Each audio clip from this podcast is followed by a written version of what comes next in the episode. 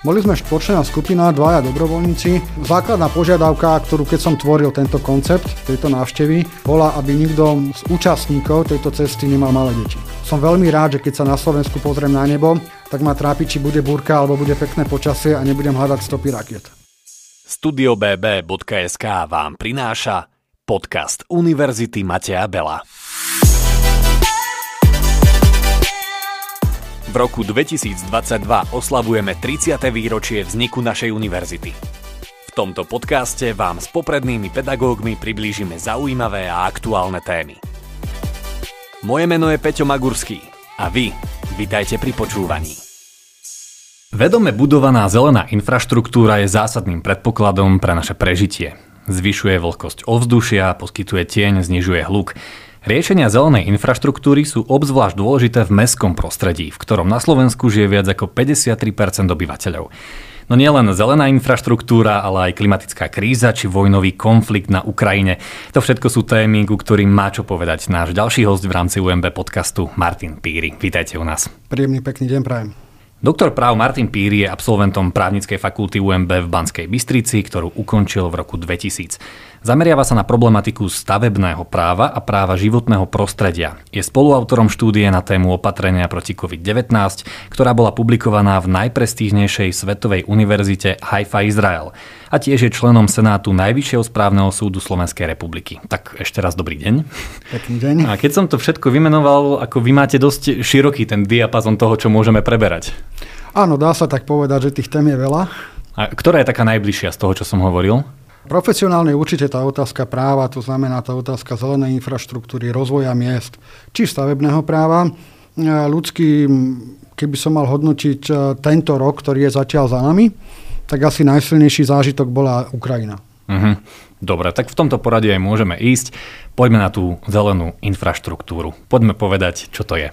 To je jedna z najťažších otázok, pretože e, slovenská legislatíva túto problematiku chápe trošku inak, ako ju chápe celý svet.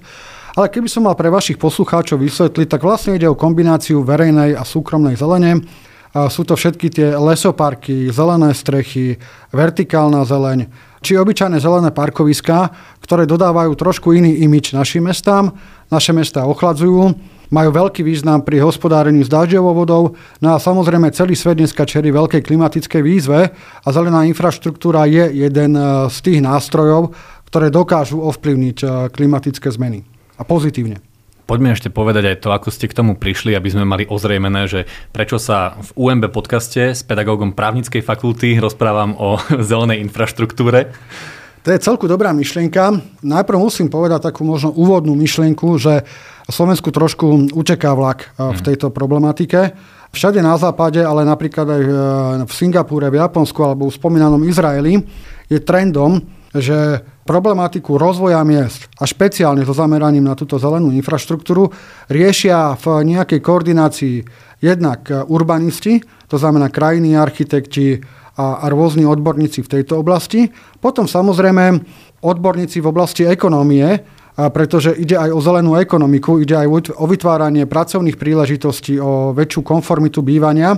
No a v neposlednom rade samozrejme právnici, ktorí musia tomu celému dať nejaké to, tú reguláciu práva, hľadať možnosti, ktoré má náš právny systém, právny systém Európskej únie, riešiť financovanie, podporu podnikateľov a podobne. Tak poďme na Slovensku, poďme povedať, aké máme v tomto také najväčšie nedostatky. Najväčšie nedostatky v prípade zelenej infraštruktúry eh, by som videl v tom, že eh, určite poznáte výraz Potemkinovej dediny.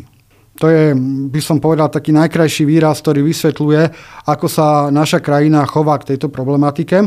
Totiž nie všetko je vysadiť x stromov a tváriť sa, že máme zelené mesto. Eh, len v susednej Viedni napríklad sa už narába s termínom klimaticky odolné druhy. Systémové riešenie, a spolupráca s podnikateľmi, vytváranie dohôd. To znamená, že developer postaví niečo, ale musí to mať e, zelenú strechu v nejakej kvalite, ideálne zelenú záhradu na streche. E, musí ten podnikateľ participovať nejakým spôsobom na rozvoji verejnej zelene, to znamená na budovaní, dajme tomu, zelených ostrovčekov, lesoparkov, zelených parkovisk a podobne. A toto všetko sú trendy, ktoré sú na západe úplne bežné. Poviem možno pre vašich poslucháčov takú zaujímavosť. Že v Londýne existuje dokonca povinná metráž od bytu, kedy, koľko musí byť vzdialené od lesoparku, od nejakých zelených ploch a tak ďalej, aby to splňalo nejaké štandardy bývania. U nás vo všetkom tomto si môžeme nechať sni, sniť len a v podstate taký najväčší pokrok, ktorý je, že najprv do zákona o ochrane prírody a krajiny a teraz do dvojice nových stavebných zákonov sa podarilo prepašovať e, slovo, slovo zelená infraštruktúra. Zatiaľ nie veľmi s obsahom a nie veľmi s reálnym efektom, ale minimálne tento pojem už naše právo pozná. Čiže vašou úlohou je aj to, aby nielen vaši rovesníci, ale aj tí študenti, ktorých vediete k tomu, pracovali na tom, aby to bolo súčasťou tých e, developerských plánov a tak ďalej, aby to nebolo len nejaká aktivita aktivistov, ktorí chcú pomôcť planete, ale naozaj, aby to bola súčasť života. Ja to poviem takto, aktivisti a dobrovoľníci, to je veľmi dobrá skupina obyvateľstva, ktorá chápe, že spoločné dobro alebo verejný záujem nie je vecou len štátu, ale nás všetkých. Ako budeme žiť, tak to nemôže byť len nejaká domáca úloha pre samozprávu alebo pre ministerstva. Ale dobrovoľníci a aktivisti nie sú tí, ktorí sú schopní realizovať veľké projekty. Na to je potrebná spolupráca obce alebo mesta a, a súkromného sektoru. Uh-huh. Súkromný podnikateľ, špeciálny developer nemôže byť braný ako nepriateľ, ale ako ten, koho je možné motivovať, aby sa podielal na tvorbe, hovorím, tých e, zelených ploch. A keď si vaši poslucháči dajú, aby som nehovoril virtuálne, e, do prehľadávača, napríklad Singapur, napríklad niektoré mesta v Izraeli alebo v Spojených štátoch, tak skutočne vidia, že to aj je estetický zážitok, jednoducho vidieť tie, tie zelené domy, tie parkoviska a, a, a všetky tie veci, ktoré prispievajú ku kvalite života. Navyše, v súvislosti s nedávnou pandémiou COVID-19 je preukázané, že je nesmierne dôležité aj respiračné zdravie. Hmm. A zelená infraštruktúra je práve jeden z tých pilierov, ktorý pomáha budovať respiračné zdravie a jednoducho lepší vzduch. Ako vediete k tomu tých študentov, aby to pochopili takto, ako to vy teraz vysvetľujete? Právnická fakulta Univerzity Matia Bela je jedna z prvých, ak nie vôbec prvá, kde si študenti zvolili alebo mohli zvoliť diplomové a bakalárske práce s touto témou. Len z hľadiska zdrojov publikačných sa mi zdá, že sme skutočne ten prvá, tá prvá lastovička na tomto nebi. A študentov to zaujíma. Je to niečo nové, je to moderné a v konečnom dôsledku, veď viete, majú dneska možnosť prostredníctvom Erasmu alebo iných možností navštevovať západné sídla, západné mesta a tak ďalej a vidia, že tam je jednoducho diskusia skutočne o týchto pekných estetických riešeniach, o problematike Smart City a podobne, a nie ako u nás, či je dostatok parkovacích miest alebo kanalizácia. My sme ako skutočne zaspali dobu a možno sme niekde v histórii e, polovici minulého storočia prídeme k tomu, že to nebude len niečo, o čom takto bude, ja neviem, ľudia diskutovať na ulici, ale že naozaj to bude nevyhnutnosť? Pán redaktor, ja vám poviem tak. Keď eh, developer eh, stavia nejakú nehnuteľnosť, kde sú byty a tie byty chce predať za nejakú cenu, tak mu záleží na tom, aby to bývanie bolo skutočne estetické a komfortné. A dneska už o tom nerozhoduje len cena bytu, hej, ale rozhoduje o tom aj to, že jednoducho, či sú tam tie zelené plochy, kde budú vyrastať vaše deti, uh-huh. či sú tam príležitosti na outdoorový šport. Počas covidu bolo mimoriadne zaujímavé workoutové rôzne ihriska a, a, a tieto doplnky, ktoré všetko tvoria tento veľký systém zelenej infraštruktúry. Najvyššie skutočne hudbou budúcnosti aj nejaké komunitné myslenie, to znamená spolu zodpovednosť a prevzatie iniciatívy za to sídlisko, za tú štvrt, za tú ulicu, kde žijem. A zase najlepšie sa tvoria tie sociálne vzťahy, ak existuje nejaký park, nejaké, nejaké zelené miesto, kde sa ľudia môžu stretávať, môžu si vymieňať e, skúsenosti a takým spôsobom budovať skutočne to mesto e, v trošku väčšej kvalite, na akú sme doteraz boli zvyknutí. Kde by sme mohli hľadať takú inšpiráciu, že od koho by sme si brali príklad? Kde to tak funguje, že áno, takto by to mohlo vyzerať všade? Tak ehm, z hľadiska nášho teritória, myslím teraz Európy, tak jedna z najstarších legislatív, ktorá bola veľmi kvalitná, čo sa týka zelenej infraštruktúry, pochádzala zo susedného Rakúska, alebo respektíve z rakúskej časti monarchie, aby som bol presný. Boli tam rôzne nariadenia, ktoré sa týkali cestnej zelene, ako sa o ňu treba starať a, a rôzne sankcie s tým spojené. To znamená, že tu je dlhá história. Keď si mm. zoberieme mesto Viedeň a v konečnom dôsledku, ktoré je v našom bezprostrednom susedstve, tak len samotné toto mesto má jednu z najlepších, najkvalitnejších legislatív, čo sa týka územného rozvoja a zelenej infraštruktúry. Ak by sme chceli hľadať samozrejme tú svetovú topku, tak asi jednotku tvorí Singapur. Určite sú to niektoré mesta Spojených štátov amerických, kde majú s tým veľké skúsenosti. Potom Škandinávia, Veľká Británia, Nemecko, ktoré v konečnom dôsledku je tiež jedno z krajín, ktoré, ktoré skutočne sú nositeľom tejto myšlienky. Najväčšia prekážka, ktorá bude stať v ceste, aby sme k tomu prišli?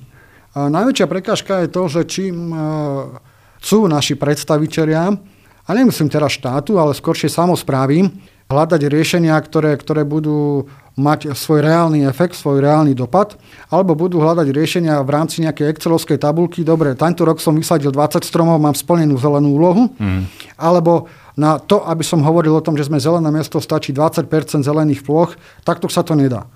Musí sa aj skutočne e, systémovo, kreatívne a hlavne zobrať aj odborníkov možno v tej oblasti nielen právnej, to je veľmi dôležité, ale aj v tej oblasti, ako som už povedal, urbanizmu. A potom je tu samozrejme tá vec, že podnikateľa musíte motivovať aby sa na takomto niečom podielal. Mm. Jedna vec je samozrejme jeho vlastný zisk, to znamená, čím kvalitnejšie prostredie, tým lepšie predáva nehnuteľnosti. Ale druhá vec je celý systém napríklad miestnych daní a poplatkov, územného plánovania a rôznych takýchto nástrojov, ktoré pozná či už finančné alebo správne právo a ktoré môžu byť veľmi zaujímavé v procese motivácie na budovanie pekných zelených miest. A k tejto vízii, ktorú sme teraz opísali, už v súčasnosti vaši študenti nejako prikladajú ruku k dielu?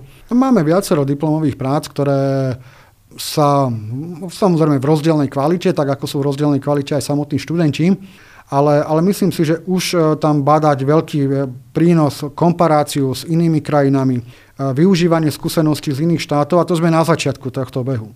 To znamená, že ja pevne verím, že sa nám podarí spoločnými silami aj na fakultnom, aj na univerzitnom prostredí nejakým spôsobom urobiť peknú tradíciu práve v tejto vednej oblasti. A s týmto želaním uzavrieme túto prvú tému. A ako ste v úvode povedali, tak tá druhá, ku ktorej rozhodne máte čo povedať, je vaša cesta na Ukrajinu počas vojny. Kedy to bolo? Bolo to 28. apríla tohto roku, teda počas, alebo na začiatku konfliktu, ktorý sa odohráva u nášho východného V mesiac potom, ako sa ano. začal približne. Bolo to rozhodnutie nejaké spontánne, alebo ste to naplánovali spolu so študentmi? Ako to bolo? tak e, nejakou takou základnou domácou úlohou pracovníka, vedeckého pracovníka na Univerzite Mateja Bela, na každej univerzite asi, zúčastňovať sa medzinárodných konferencií a deliť sa so svojimi skúsenosťami a poznatkami s kolegami v zahraničí. Čím sa samozrejme okrem e, obohatenia buduje aj dobré meno univerzity a Slovenska.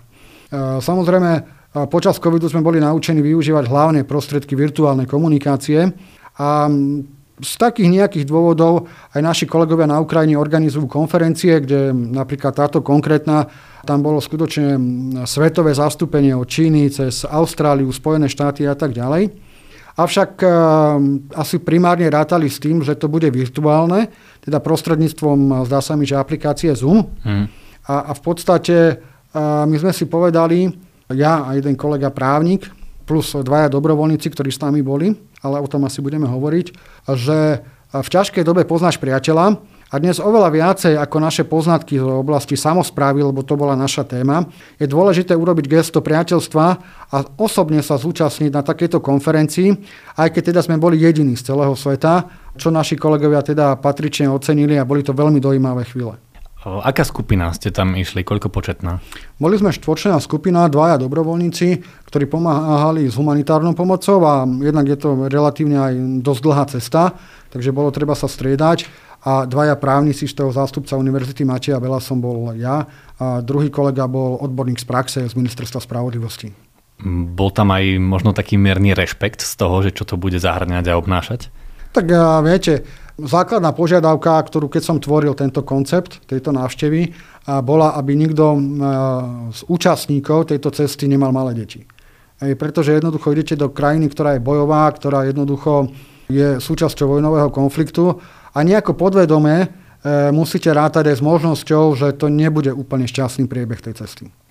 A výsledok bol aký? No, čo sa týka samotného akademického podujatia, tak hovorím, e, bolo na nich vidieť, ja to poviem na takom veľmi peknom príklade. Ako viete z médií, Ukrajinci sa dneska zdravia slava Ukrajine, gerojom slava.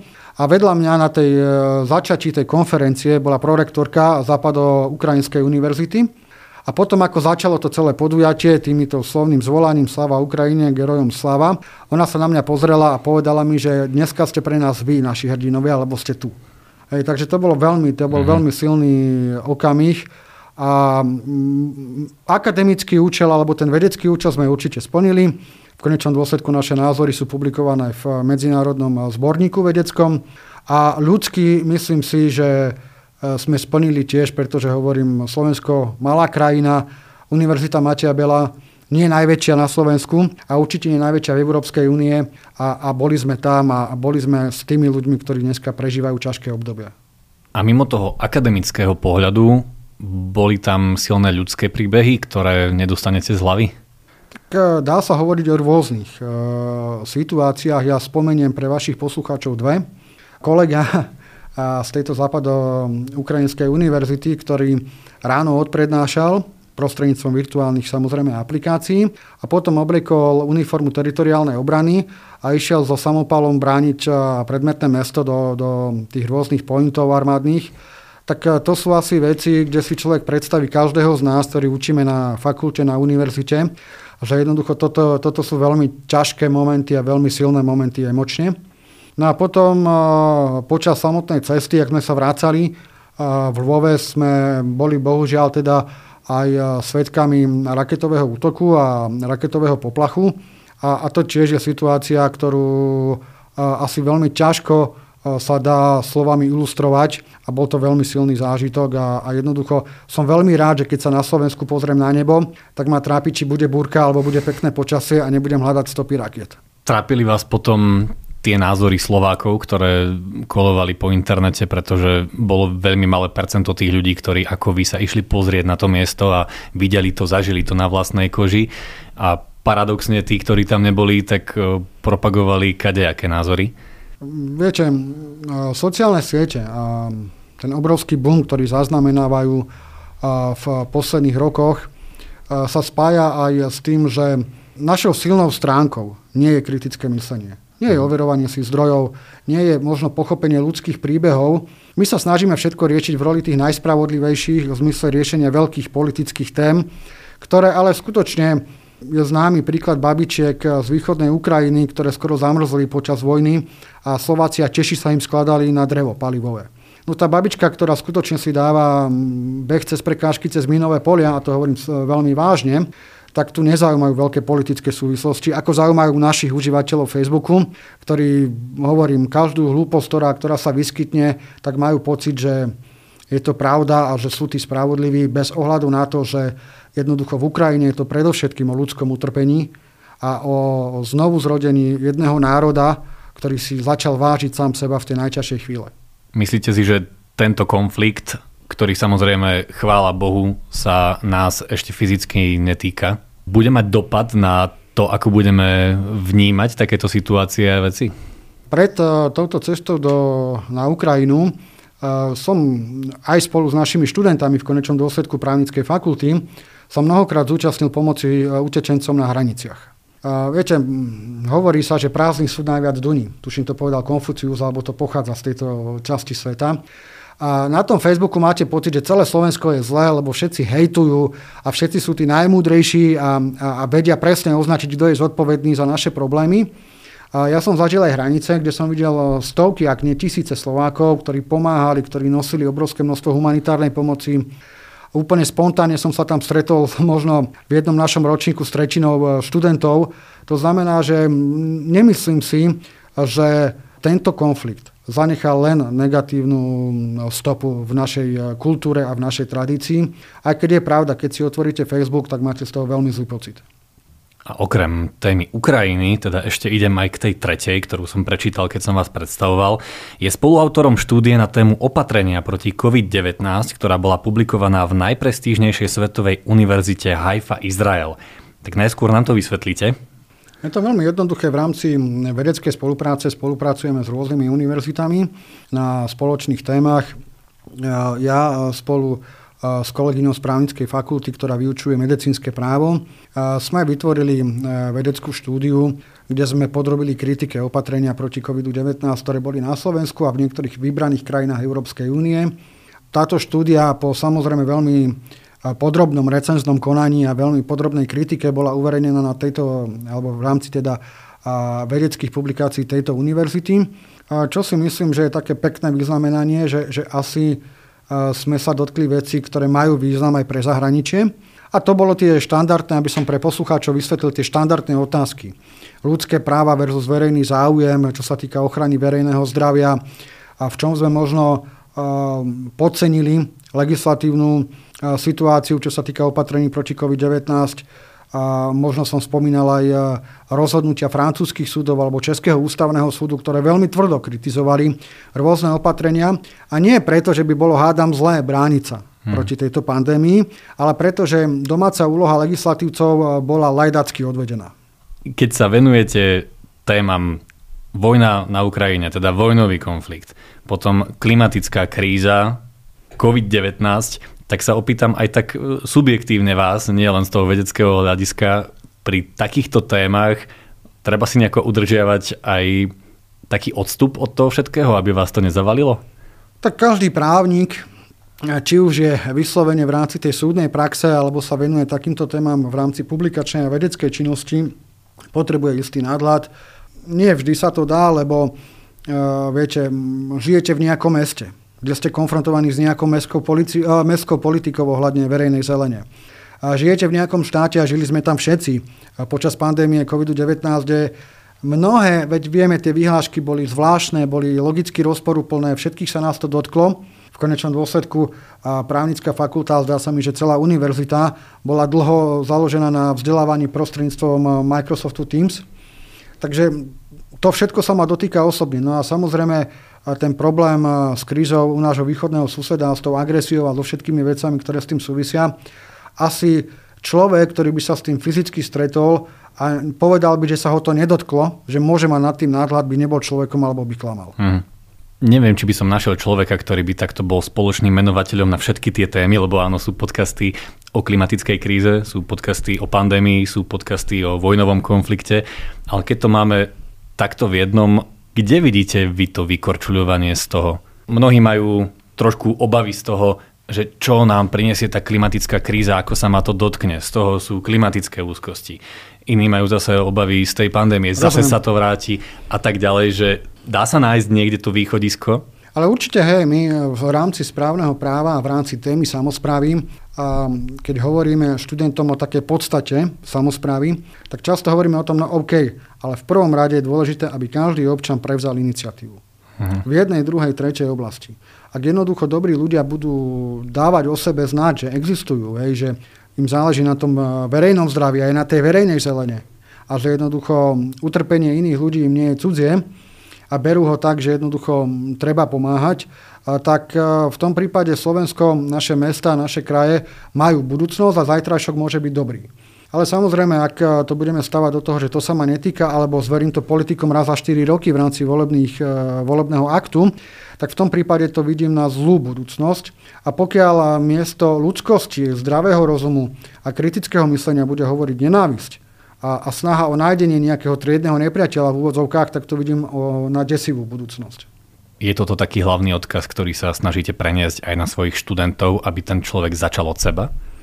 Určite motivovať študentov k tomu, aby, ako som povedal, prevzali iniciatívu, chápali to, že jednoducho svet veľkých chlapcov je o zodpovednosti a nie o tom, ako prezentujem akože činnosť.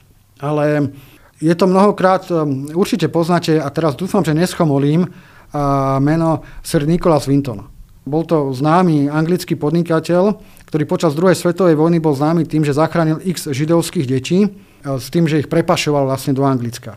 A je o nám taký známy film český, ktorého názov ma teraz nenapadne, kde sa ho pýta jeden, jeden žid, že no dobré, ale tebe hrozí gestapo, hrozí ti prenasledovanie. Prečo to všetko robíš?